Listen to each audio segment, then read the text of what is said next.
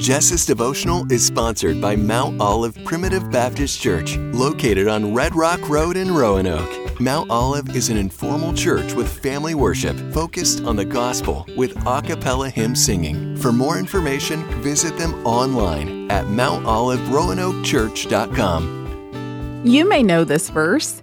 Colossians 3:14 says, "Above all, clothe yourselves with love, which binds us all together in perfect harmony."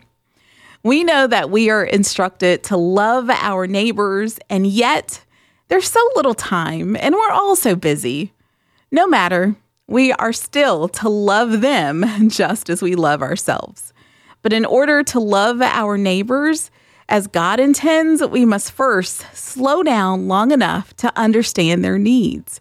And slowing down, however, is not as simple as it seems.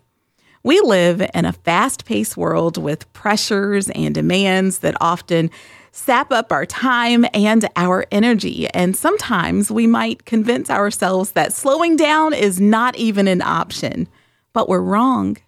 Caring for our neighbors must be our priority because it's God's priority.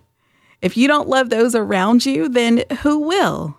So maybe, maybe today you can just try to find some time to slow down and look for a neighbor in need, and then do something to help. Father's orders.